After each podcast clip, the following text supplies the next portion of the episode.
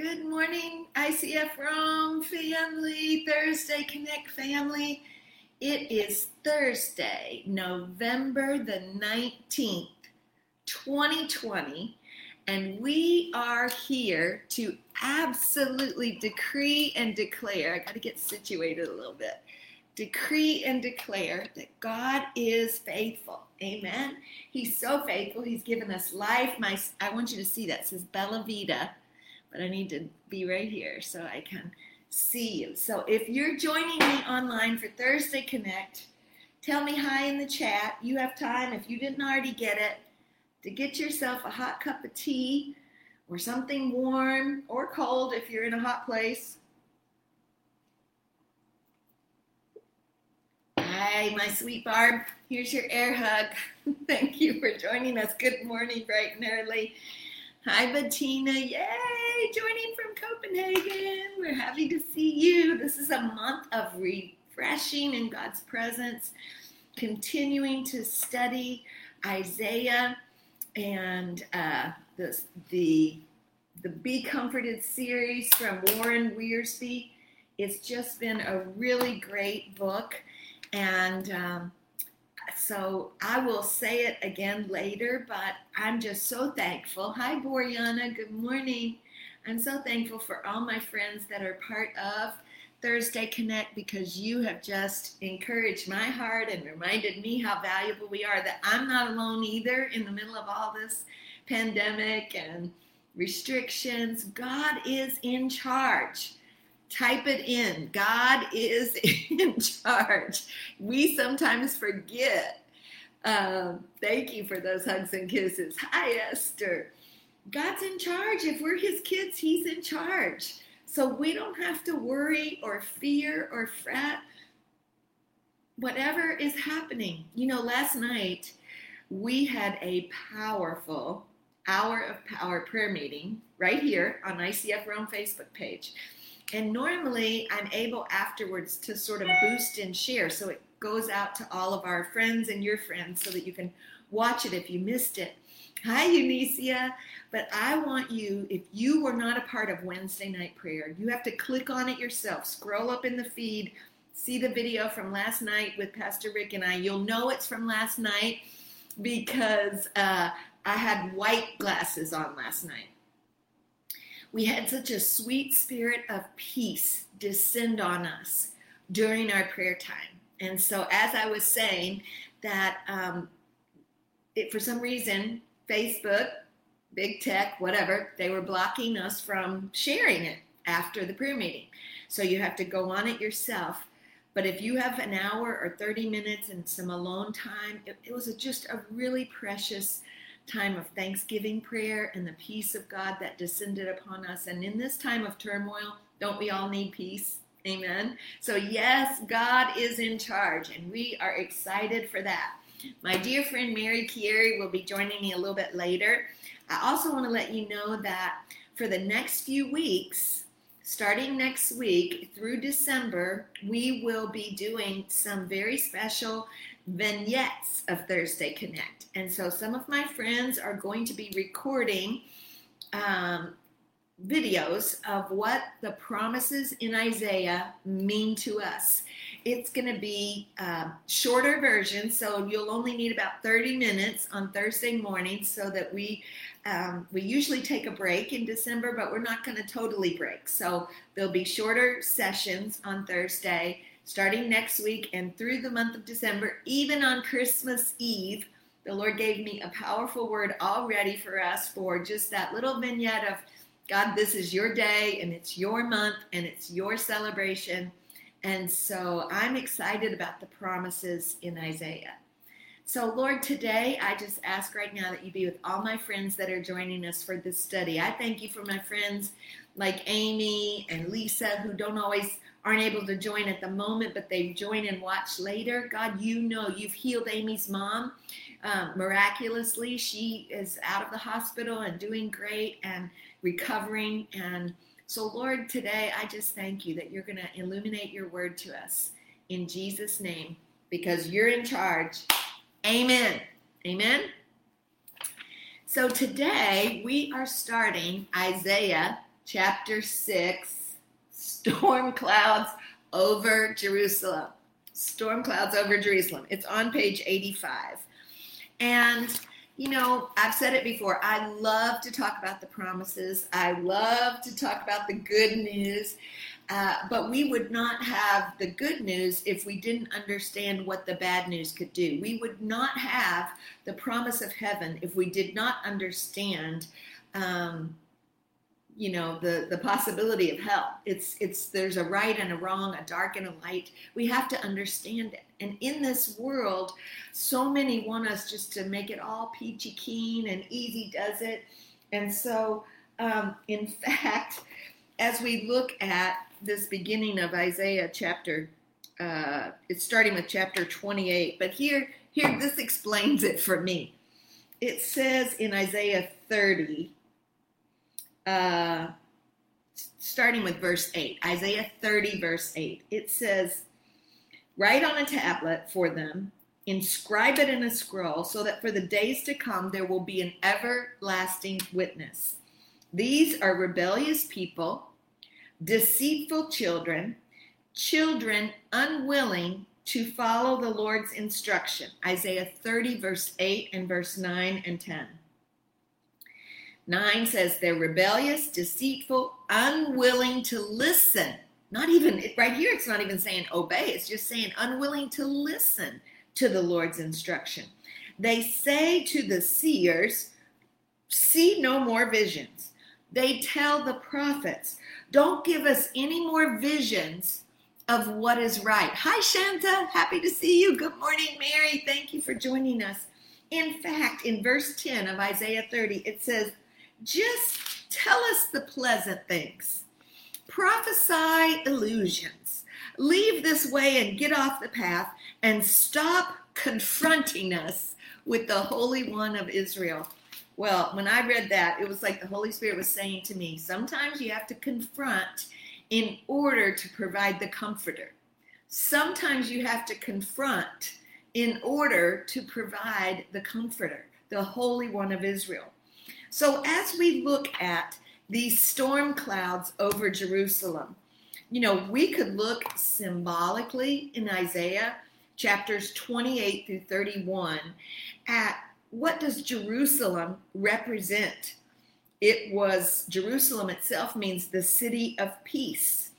And it is depicted as a strong city, but we know that Jerusalem has had more conflict than they have had peace. Even today, Jerusalem is a focal point for concern in the Middle East. It's a city built on a rock on a holy mountain. Because when there's true peace in Jerusalem, why does the Bible tell us to focus on Jerusalem? Because when there's true peace in Jerusalem, there will be peace in the world. And Jerusalem is a representative of us as God's children you know, we've learned that he said on the just and on the unjust, but he also said for the Gentiles. And good morning, Frisia, and happy birthday yesterday. What a blessed celebration you had with some of your friends and coworkers. We celebrate with you. Happy birthday. Uh, the storm clouds over Jerusalem, if we are a representation of the children of God, the chosen ones of the Lord we also have storm clouds over our lives that we have to look at. And so today we are going to look at the six woes of Jerusalem, the six warnings that Isaiah gives from Isaiah 28 to 31.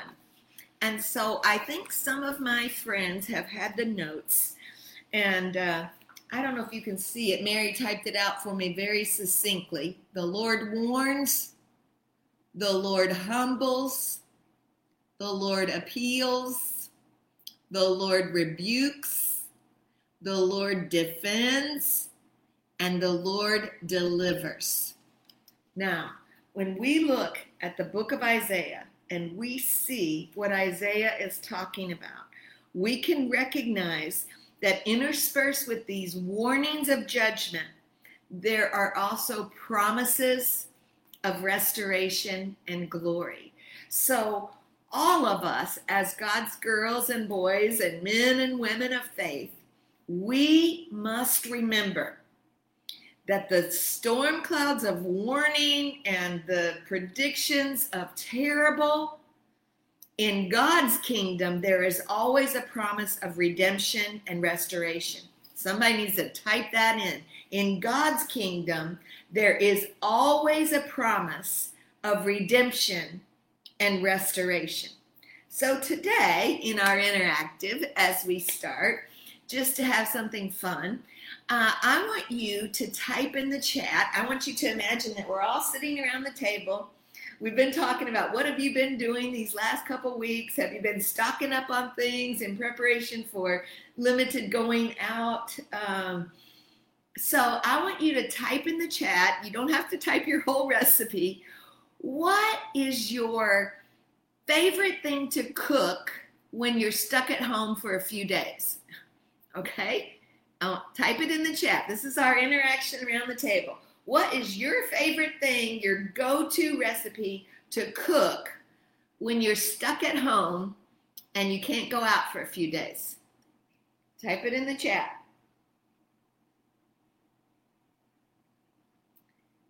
Come on, I want to see some of those recipes from all around the world. Hi, Celine. Beline, good to see you. God bless you. Awesome. Hi, Boriana. What is your favorite thing to cook when you're sort of stuck at home? Well, I am a soup and chili person. If I can throw it all in one pot, chicken spaghetti, Michelle, awesome. Boryana, you said soup and pizza. Courtney said taco pasta. That's that's sort of an oxy thing. I don't know how that goes together. Taco pasta. ah, I'm glad to see you. Chicken spaghetti. Yes, Barb, you just made a big pot of soup. What kind of soup, Barb? What kind of soup did you make? I have been making soup. I love, love, love, love the fresh vegetables. Cheesecake. Frisia, Pastor Rick would love for you to make him a cheesecake. Shanta, chicken curry. Okay, awesome. Uh, we want to know what kind of soup Barb just made. I mean, like, did you just make it this morning? You're already up. Soup and pizza. Yay, Amy. I'm glad you're on. All you people typing pizza. Is it homemade? Amy? Oh, cabbage soup. Yes, very good, Barb. That's all. That's good for cleansing you, too. Uh, Amy and somebody else said pizza. Boryana, are you making it homemade, like from scratch? Tell me, is it homemade pizza or are you doing a frozen pizza? I used to do homemade pizza a long time ago. It's homemade. Amy, you're my hero. But, Amy, tell us how long you've lived in Italy. How long has Amy lived in Italy?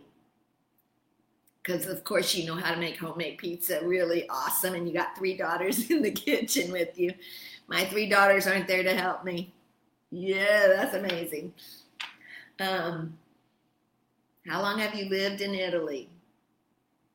Let me see. Eunicia, she likes making sauces. Boryana, making from scratch. You guys are awesome. Okay, after this, you're going to have to send me a message 20 years. Hallelujah. I've been coming and ministering in Italy for over 20 years, Amy, but I've lived here for six and a half. Awesome. Asian and German food, my favorite. Somebody's bringing me uh, some spring rolls, I think, on Sunday. Uh, stir fry nana. Oh, that's my favorite too. Okay, well, I know we're in Italy, and so we're supposed to love all that pasta. But thanks for thanks for interacting in the chat. That's so fun. So when we're thinking about the storm clouds, we have to remember that God always gives us food for our soul.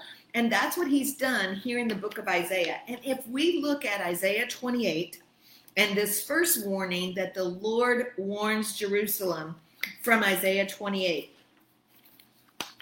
Mary, you wrote me some beautiful notes. Um, tell us what Psalm says to us about the holy city, Mary Carey, when you're there in just a moment. Um, Isaiah depicts the storm clouds. This indicated there would be trouble coming to the people, but he warned them to repent and turn to God. Remember a couple weeks ago, we said inquire, return, and seek the Lord. Inquire, ask the question. Yes, why do we have to? Inquire, return, and seek the Lord. There's a reason why we look at the peace of Jerusalem. It is a representation of us, it is God's promise, it is God's plan. And um, we know that God loves all, and there is the redemption for all. And so, as Christians, we need to remember that God has a peace for those storm clouds. And He promised that peacemaker to come. But He saw that it was a time for the nation to begin to turn to God. I also want to remind you that in Isaiah's character, we see that he was patriotic. He loved his nation and and its people. He said, "My people," 26 times in the book of Isaiah. But he hated sin and the sham of religion, and he was bold and courageous to speak the word of God with truth. And so he begins his message in Isaiah 28, 1 through 6, by announcing the judgment on Ephraim. Um, so he's given a woe to this holy city. He's, he's talking from 28 and 29. He's talking about what happens. I love in my life application study Bible that it says, The woe to Ephraim, woe to the wreath, woe to the prideful, this fading flower, the, the glorious beauty is to ripen like a fig in the tree um, and but that he will have a spirit of justice or source of strength. Okay, it goes on to to give more, and then there's this reply to the woe in my life application Bible. The woe, and then this is what the sovereign Lord says. He said in Isaiah 28, verse um, 16, See, I lay a stone in Zion, a tested stone, a precious cornerstone for a sure foundation. The one who trusts in God's foundation will never be dismayed. I love this next part. I will make justice the measuring line and righteousness the plumb line. A plumb line is where when you're trying to put something straight, it it lets you know if it's level or not. So righteousness living in right standing with God helps us to know if we are walking in that right standing place, if our paths will be level and righteousness will sweep away all of these things. Okay? And so as we look at this, the Lord says in verse 23 listen and hear my voice, pay attention and hear what I say. Verse 26 His God instructs him and teaches him the right way. So I want us to look a little bit. We're on page 86 of Be Comforted. And one of the things it says about this judgment and the fall of Assyria and um, what God is saying through Isaiah to the to the people of Jerusalem, this warning is that the Lord was appalled by their drunkenness to the Jews, wine was a gift from God and a source of joy. In Judges chapter 9 and Psalm 104, and we know here in Italy we have lots of vineyards. But the law, according to the old scripture, did not demand total abstinence, but it did warn against drunkenness in many places. The prophet Amos denounced the luxurious indulgences of the people in both Judah and Samaria in Amos chapter 6 and Isaiah. I thought this was kind of a sad representation of America. Someone once said this is just from the book. There's three parties in Washington, D.C. the Democrat Party, the Republican Party, and the cocktail party, where they drink. And so many people don't realize that alcohol and nicotine do far more lethal damage even than some illegal drugs, according to Dr. Arnold Washton. What hope is there for our affluent, pleasure loving society that gives lip service to religion and ignores the tragic consequences of sin and judgment to come? Samaria Jerusalem was becoming proud of her beauty, but that beauty, according to chapter 28, verse 1 and 4, was fading like a cut flower. Their proud city would be destroyed by wind, rain, hail, and flood the Assyrian army. And on that day of judgment, Samaria would learn too late that Jehovah, not Samaria, is the crown of glory and the diadem of beauty. He is the God of justice. And so they were not only swallowed up, they not only swallowed wine, they were swallowed up on wine. It says in Isaiah 28, verse 7. And so when we look at this, what to me, what that says, they stagger from wine, they reel from beer, Priest and prophet stagger from beer. They're befuddled with wine. They reel from beer. They stagger when seeing visions. They stumble when trying to make a decision. It even goes on to say their tables are covered with vomit. Who is he trying to teach? To whom is he explaining his message? Do, do, do, rule, rule, rule, little here, little there. Very well, with foreign lips and strange tongues, God speaks to his people but there is a resting place for those who are weary. God always offers the, He gives us the prerequisites. He gives us the parameters for righteousness and right living. And He is giving a warning, not only to Jerusalem, but to us, to not be succumbed with the storm clouds and to wash away our woes with, with drink and drunkenness. That is not what God wants.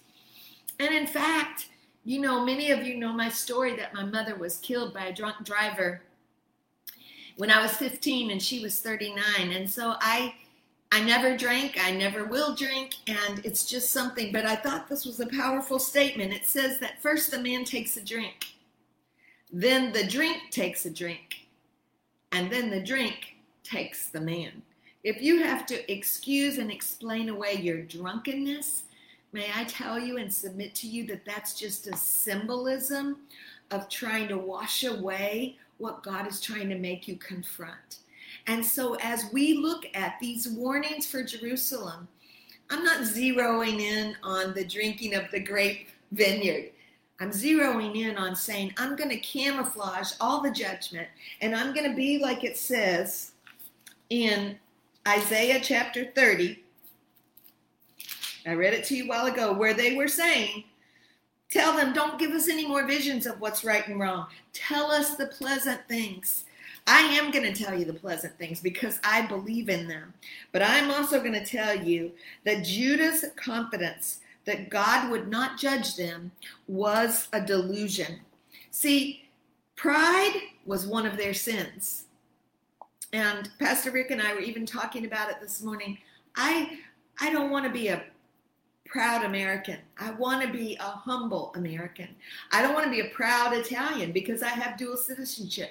I want to be a humble Italian. I know I have blonde hair with some other kind of roots, but I'm telling you, I want to be humble before the Lord because we know that pride goes before the fall. But sometimes strength of character is mislabeled as pride. Strength of character in Christ is not being, I'm proud of who God is. I'm confident in who God is. And I don't need to be wimpy or weak when I promote the good news of the gospel and I can give grace while I still give truth.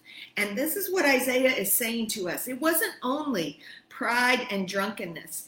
They, Judah had mocked God's prophet and rejected God's word. Look at verse 9. Who is he trying to teach? That's what Israel, that's what Jerusalem was saying about Isaiah. Who is he trying to teach? Who's he trying to explain this message to? Telling us all the rules. Well, you know what? When you drive on the road, there's rules. And if you don't obey the rules, you're not going to get to go very far, right? So, if there is a rule that we need to follow, it is not to mock the Holy Spirit, not to mock God's men and women, not to mock the Word of God.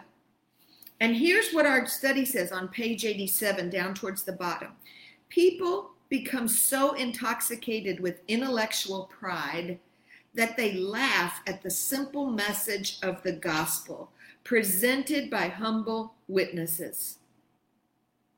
Evangelist D.L. Moody was laughed at because his speech was not polished, but God used him to bring many thousands to the Savior.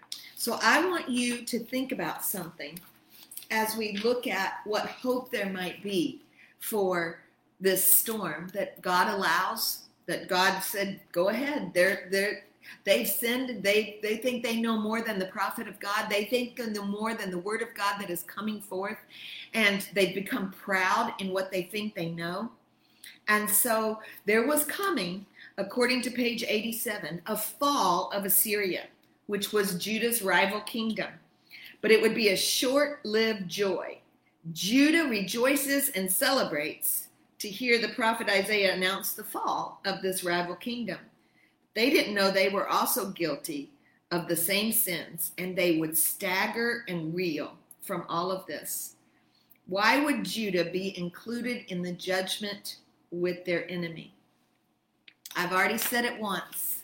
What was one of the things that Judah was being judged for? What was one of those warnings to Jerusalem?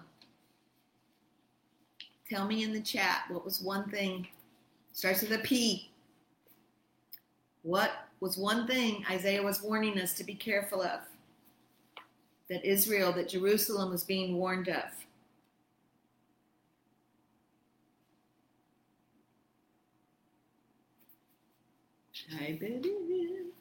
In. what was one thing?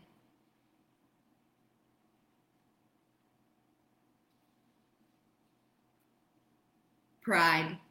Pride was detestable to God, and the Lord was horrified at the way they abused. Thank you, Amy. At the way they abused. God made the grapes and he made drinks from the fruit of the land, but they misused what God had provided. And so, we as Christians, I believe God is speaking to all of us in this time that we be careful, that we are not so confident in what the scripture says that we're proud and haughty, but instead that we let grace flow through us and we say there is a truth. There is a there is a penalty for sin. There is a judgment. Thank you, Shanta.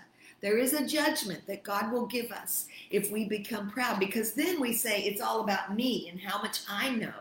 And instead, it has to be all about God. Amen, Frisia. Amen. And so Ezekiel says in 33:11, "Say to them, as surely as I live, declares the sovereign Lord." Remember, we've talked about this verse many times. Ezekiel 33:11.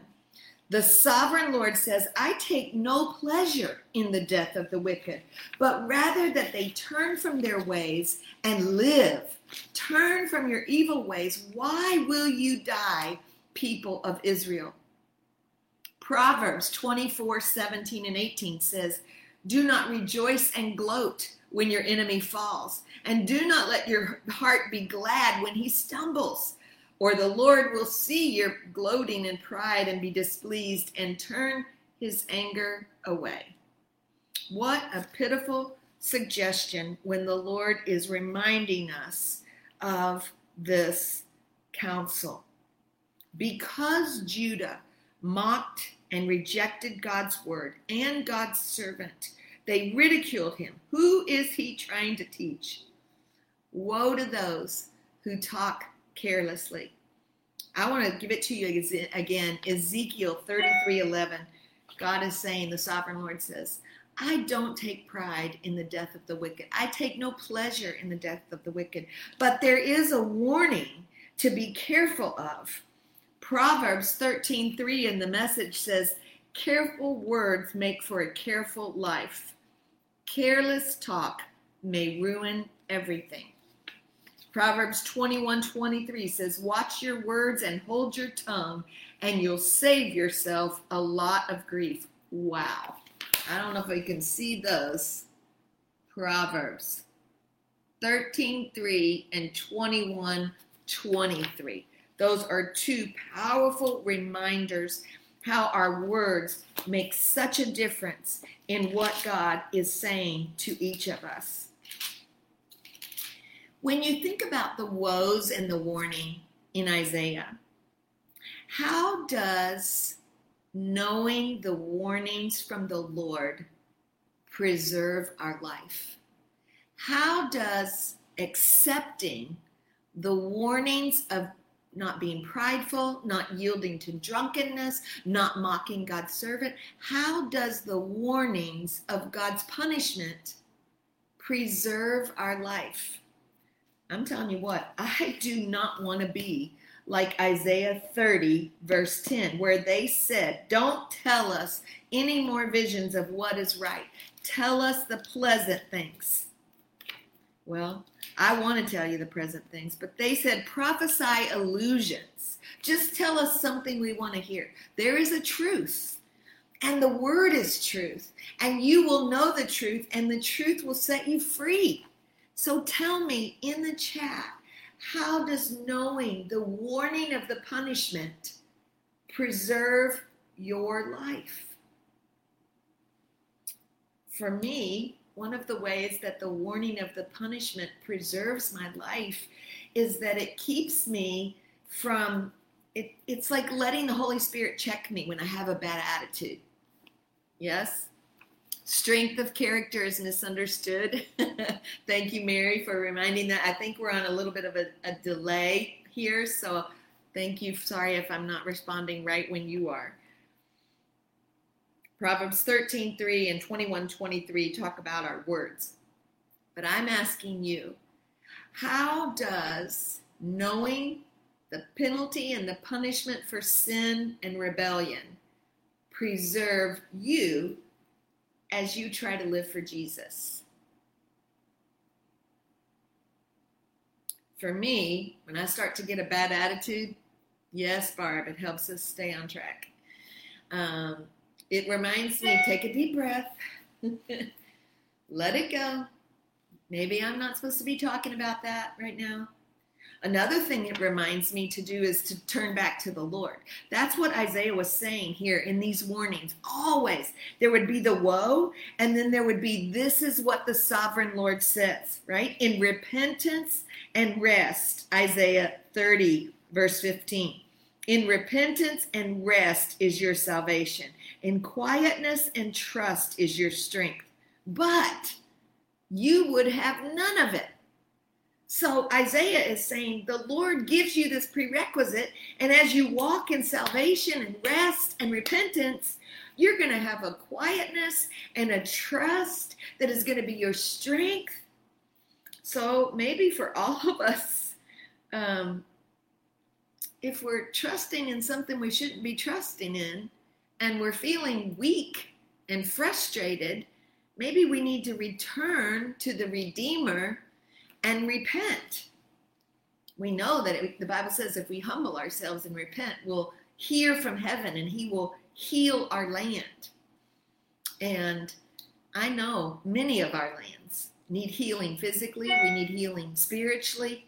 Um, but I want us to be reminded that there are these woes and we are hearing the woes and the warnings all over the news and the media. But there is also a reason for that so that we stay in that right path with the Lord. Amen.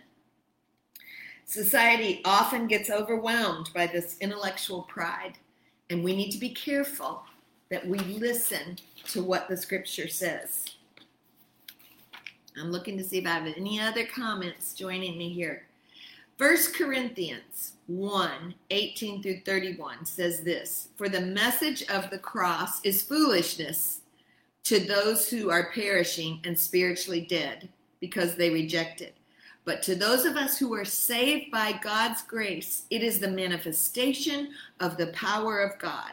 For it is written and forever remains I will destroy the wisdom of the wise, the philosophy of the philosophers, and the cleverness of the clever who do not know me. I will nullify.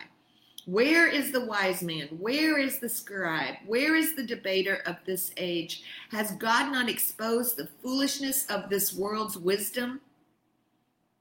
For Jews demanding signs and Greeks pursue wisdom and philosophy, but we preach Christ crucified. A message for Jews which is sometimes a stumbling block, because those who are prideful have put it more in what they do than what Jesus does. Amen. Amen. To not focus on the bad, but on good things. That's right, Frisia. God helps us so that we know there's a promise of redemption. So it says in 1 Corinthians chapter 1 verse 26, look at your calling, believers. Not many wise according to human standards, not many powerful or influential, not not many of high and noble birth, but God has selected the foolish things of the world to shame the wise, and God has selected for his purpose the weak things of the world to shame those who are strong, so that no one may be able to boast in the presence of God. But it is from him, verse 1 Corinthians chapter 1, verse 30. It is from him that you are in Christ Jesus, who became to us the wisdom of God and the sanctification of God. So then it is written, He who boasts and glories Remember that strength of character is not pride. The strength of trusting in God is not pride. Let him boast in the glory of the Lord. Boy, I can tell you, one of the things I see from Pastor Rick when he's preaching is a holy confidence. It is a boldness, not about who he is. It is the unction of the anointing of the Holy Spirit that he is so confident this is who my God is. He will pour the oil into the jar lady's little empty jar, and it will keep pouring until it overflows and takes care of her for the rest of her life. This is the promise of redemption when we live trusting in the righteousness of the Lord. So, as we are looking at these six warnings to Jerusalem, we see in Isaiah 28 that the Lord has warned Jerusalem about pride and drunkenness and the hypocrisy of questioning the man of God or the, or the word of God that was coming forth. If the word of God, and it will bear witness with the Holy Bible, if a human being says, I have a word from the Lord, that word from the Lord better be in agreement with the Holy Scripture of God. Otherwise, it's just a word from a man. And so we must be careful about that. But I want you to know that when the Holy Scripture bears witness with the Holy Spirit, when the Holy Scripture bearing witness with the Holy Spirit comes through the mouthpiece of holy men and women, our job is to give that news that God does not want pride or drunkenness or mockery of the Scripture to happen. And I'll tell you, it's uh, it's on my personal Facebook page, but the Holy Spirit was really speaking to me this week about we need to be careful, ladies and gentlemen, that we believe the Word of God because it may not be politically correct to believe and declare these woes, these warnings to Jerusalem. Let me tell you, it may not be politically correct. I said, I'll rather go to heaven being politically incorrect and unpopular than to go to heaven on a popular train. I'd rather go to heaven being politically incorrect and unpopular, but biblically based and biblically sound than to go to hell being popular with a whole bunch of people.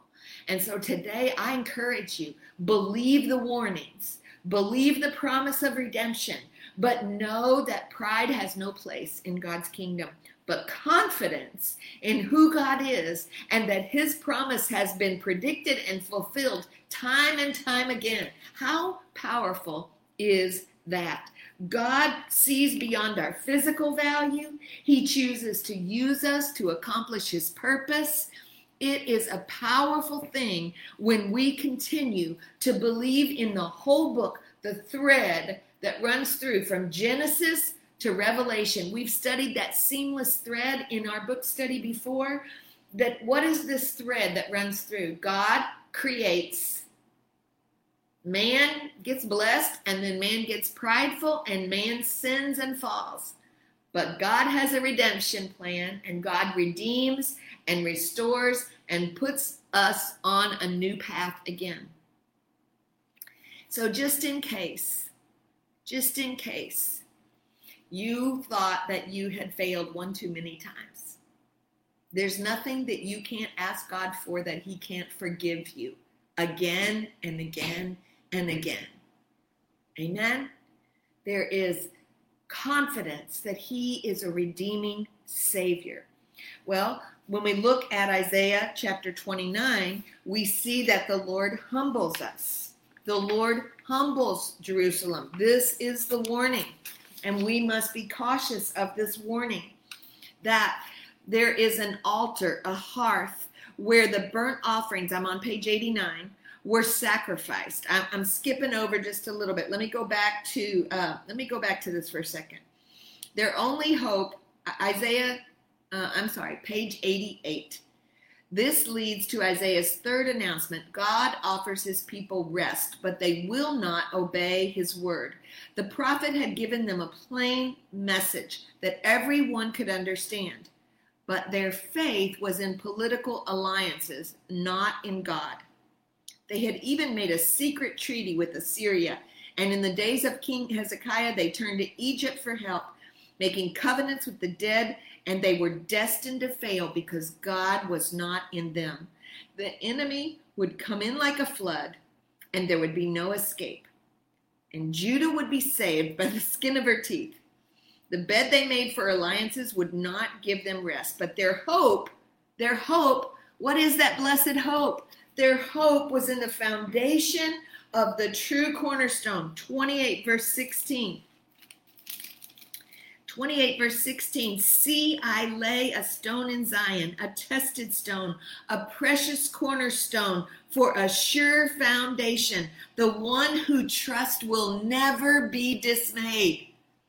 If you trust in that foundation, that rock of ages, this is definitely a reference to the Messiah, and it's interpreted in the New Testament in 1 Peter 2 4 through 7.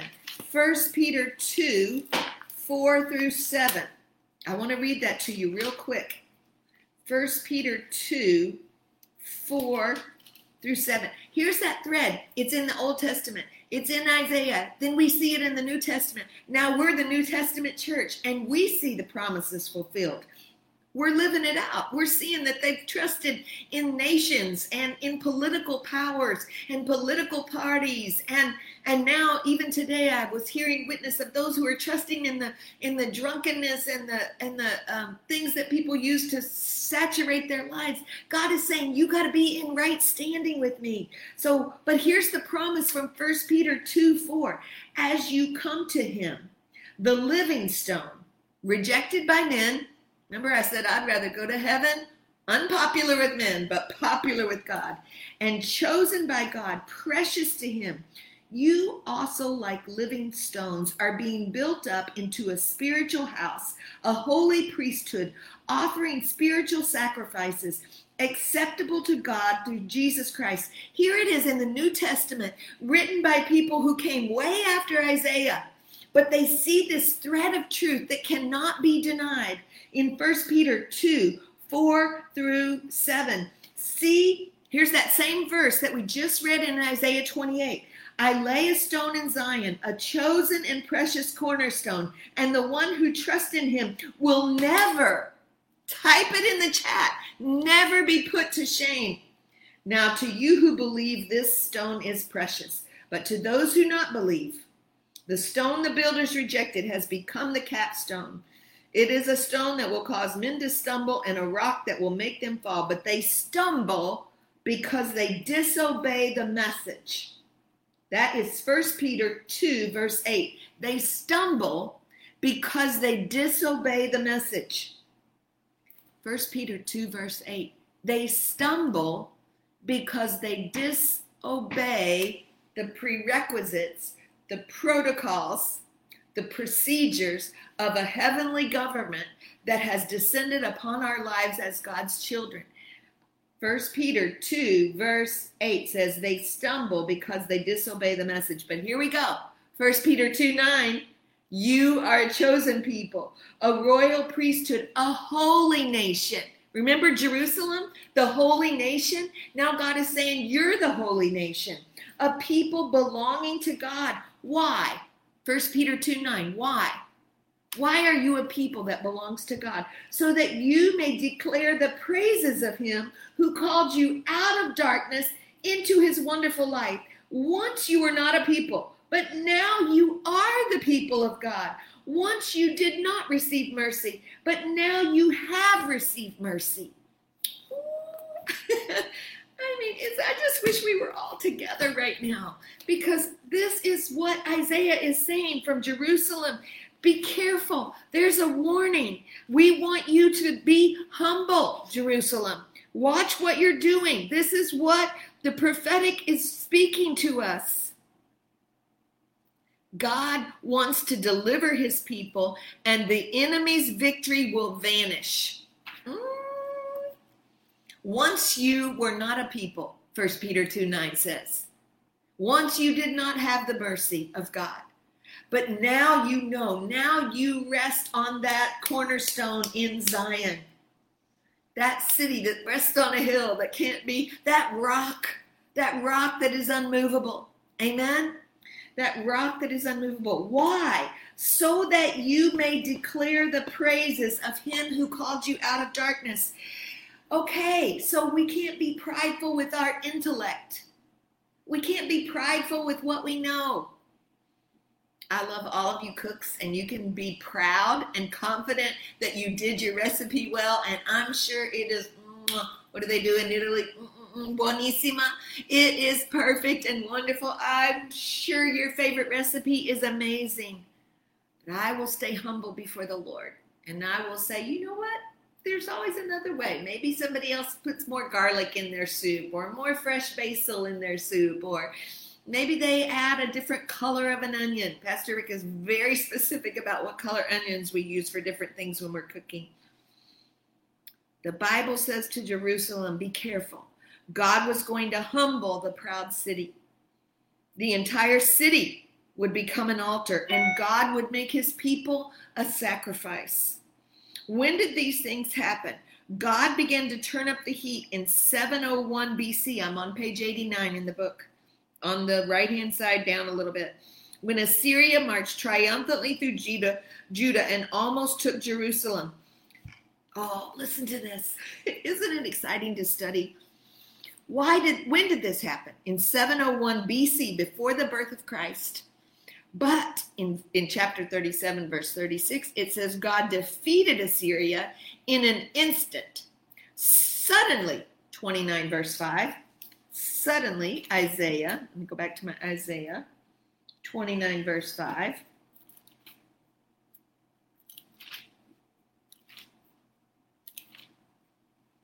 How does this excite you? How does the promise of what God is going to do excite you? Tell me. It's not just me. It can't just be me that gets excited. I love to see how the Bible is true from cover to cover. It's relevant. You don't have to take any part of the scripture out.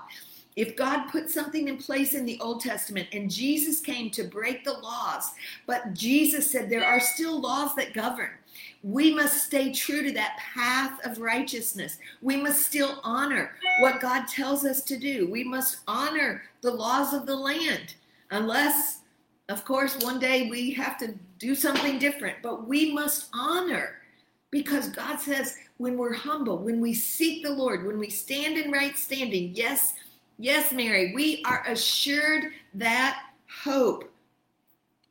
Here's what I want you to see 29, verse 5.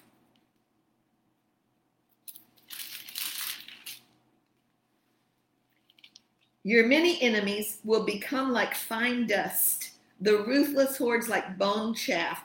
Suddenly, in an instant, the Lord Almighty will come with thunder and an earthquake and the windstorm and the tempest and the hordes of the nations that fight.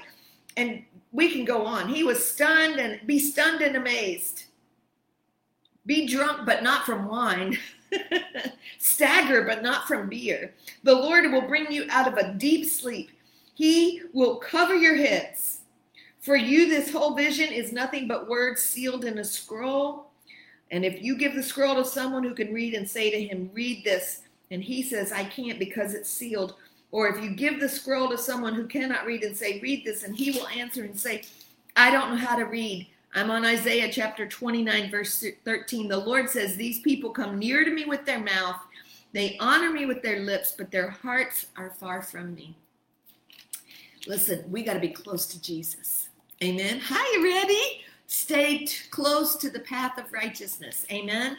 And understand that there is that thread. God puts things in place, but when his people, when nations veer off of that, when they don't live according to scripture and they let pride and drunkenness come in, and then the intellect begins to take authority over the word of God. We must never let intellect take authority over the word of God. Never let intellect take authority over the word of God. God says, I want you to be humble because there will be a suddenly when God will come in. And in scripture, we see in this woe, even some talking about the end times, the Battle of Armageddon, even though that particular title is not referred to, but we see it in Revelations chapter 14, Revelations chapter 16, when it looks as though the city is about to fall and the enemies are sure of victory. Jesus Christ will return and deliver his people, and the enemy's victory will vanish. The enemy's victory will vanish. Ooh, I love that. The enemy's victory will vanish. I've got another passage right here, Psalm 19, I mean Isaiah 19, 11 to 21. Hang on one second.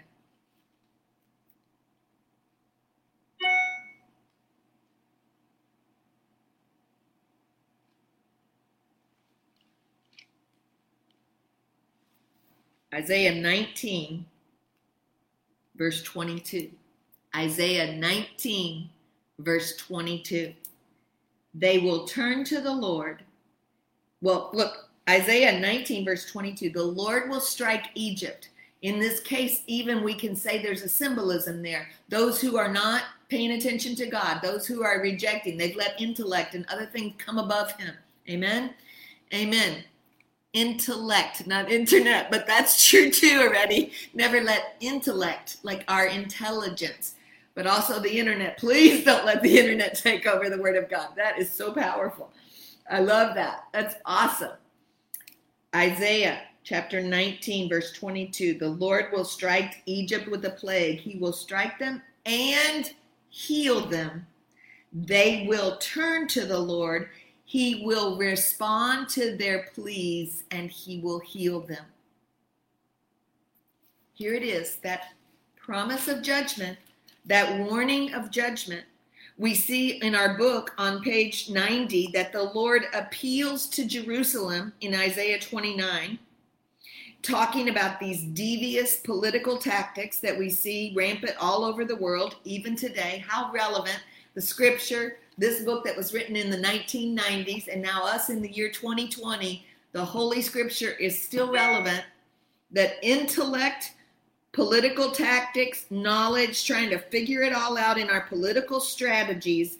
But one day God would turn everything around by establishing his kingdom on earth.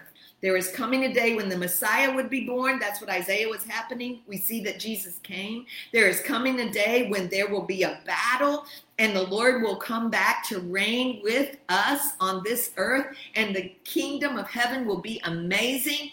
The, the kingdom in heaven and the millennial reign, all of that, you can study Isaiah and Revelation together. There will be no more scoffers or ruthless people practicing injustice in the courts. That was written in the 1990s. There, I'm on page 91 in the book. There would be no more scoffers or ruthless people practicing justice. The Lord is appealing to us. In light of this glorious future, why would Judah turn to feeble nations and not back to the Lord? I got five minutes, and we're on the number four woe. The Lord rebukes Jerusalem. And we will finish up those woes when we come back after um, for the next five weeks, we are going to be talking about the promises in Isaiah. And so we will come back to the live book study um, where we'll actually go through the chapters after the holidays. But starting next week, we will begin to to uh, leading up to Christmas and our celebration of the birth of Jesus, the promises in Isaiah that are so so powerful. And so today, I want you to look at what the Lord is saying to us. In Isaiah chapter 30 verse 15. In repentance and rest is your salvation. In quietness and trust is your strength. Verse 18 of chapter 30. The Lord longs to be gracious to you. He rises to show you compassion. For the Lord is a God of justice. Blessed are those who wait for him. Oh, how O people of Zion who live in Jerusalem, you will weep no more. How gracious he will be when you cry for help. As soon as he hears you, he will answer you. He will give you the, he will be with you. He will say, This is the way, walk in it. You can read the scripture, you can see the, the warnings, you can see the path and the protocol and the guidelines that the Lord puts forward. But he is saying in Isaiah chapter 30, You'll weep no more. How gracious he'll be. When he hears you, he will answer you. Mm. Verse 29 of Isaiah 30. You will sing as on the night you celebrate a holy festival. Your hearts will rejoice as when people go up with flutes to the mountain of the Lord, to the rock of Israel. The Lord will cause men to hear his majestic voice, and they will see him coming down. The breath of the Lord will set the earth on fire. And here we did this one last week, and I'm going to close with this. We got a couple minutes, one one minute really.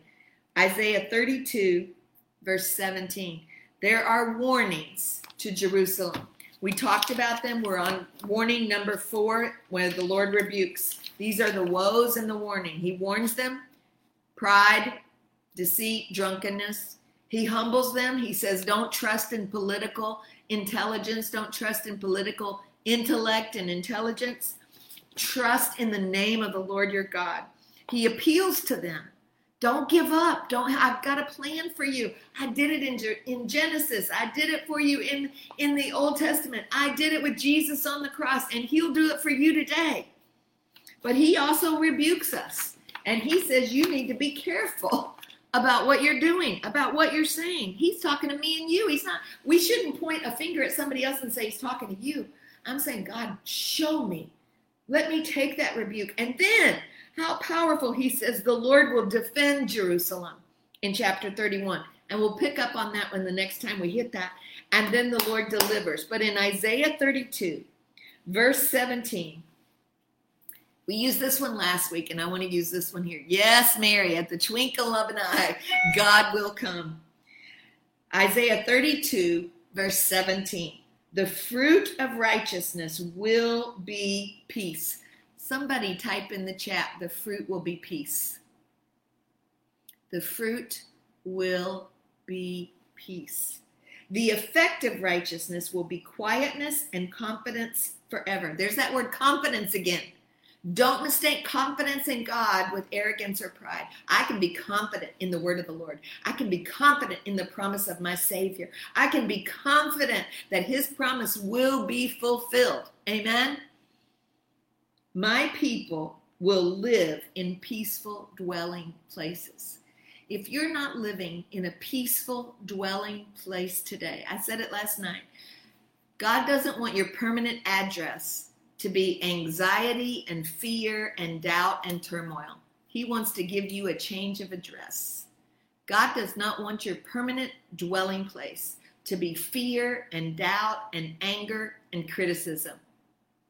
Yes, Mary Mitri, the fort, fortuitous will be peace. Yes, the fruit of righteousness will be peace. My people will live in peaceful dwelling places. Today, Lord, I thank you for this time that we've had together. I thank you for all my brothers and sisters, pastors that join a little bit later, that we will make our permanent address. We will do a change of address from fear, from rebellion, from pride, from arrogance we will do a change of address and that the our new address will be that peaceful dwelling place.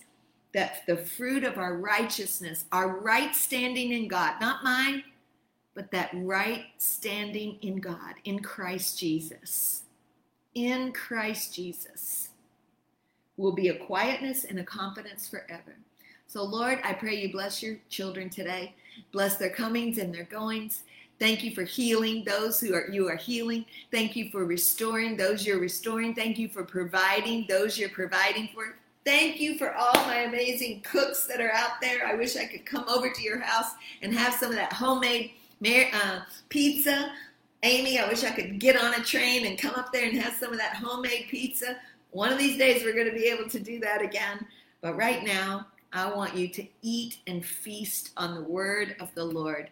Your permanent address is a place of peace, righteousness, quietness, and confidence that God is in control. So, no matter what woes and warnings you hear, remember there's a promise of redemption and restoration. And He has Isaiah 32 17, a fruitful tree, the peace and the dwelling place. I love you. God bless you. Thank you so much. Amen. Amen. God always delivers us, Mary. Hallelujah. Thank you for joining us. I love looking at all my friends. The fruit will be peace. Yes, Frisia. The fruit will be peace. We might have to remind each other to have peace. Sometimes it's a matter of just go in the kitchen and cook something. I'm actually learning to love cooking. And Pastor Rick likes what I'm cooking. love you. See you. Ciao, ciao. See you next week. See you on Sunday, 10 a.m. or 11:45 on campus, 11:45 online. Amen. Um, so either way, we're apart and we're joining. Love you. See you this weekend.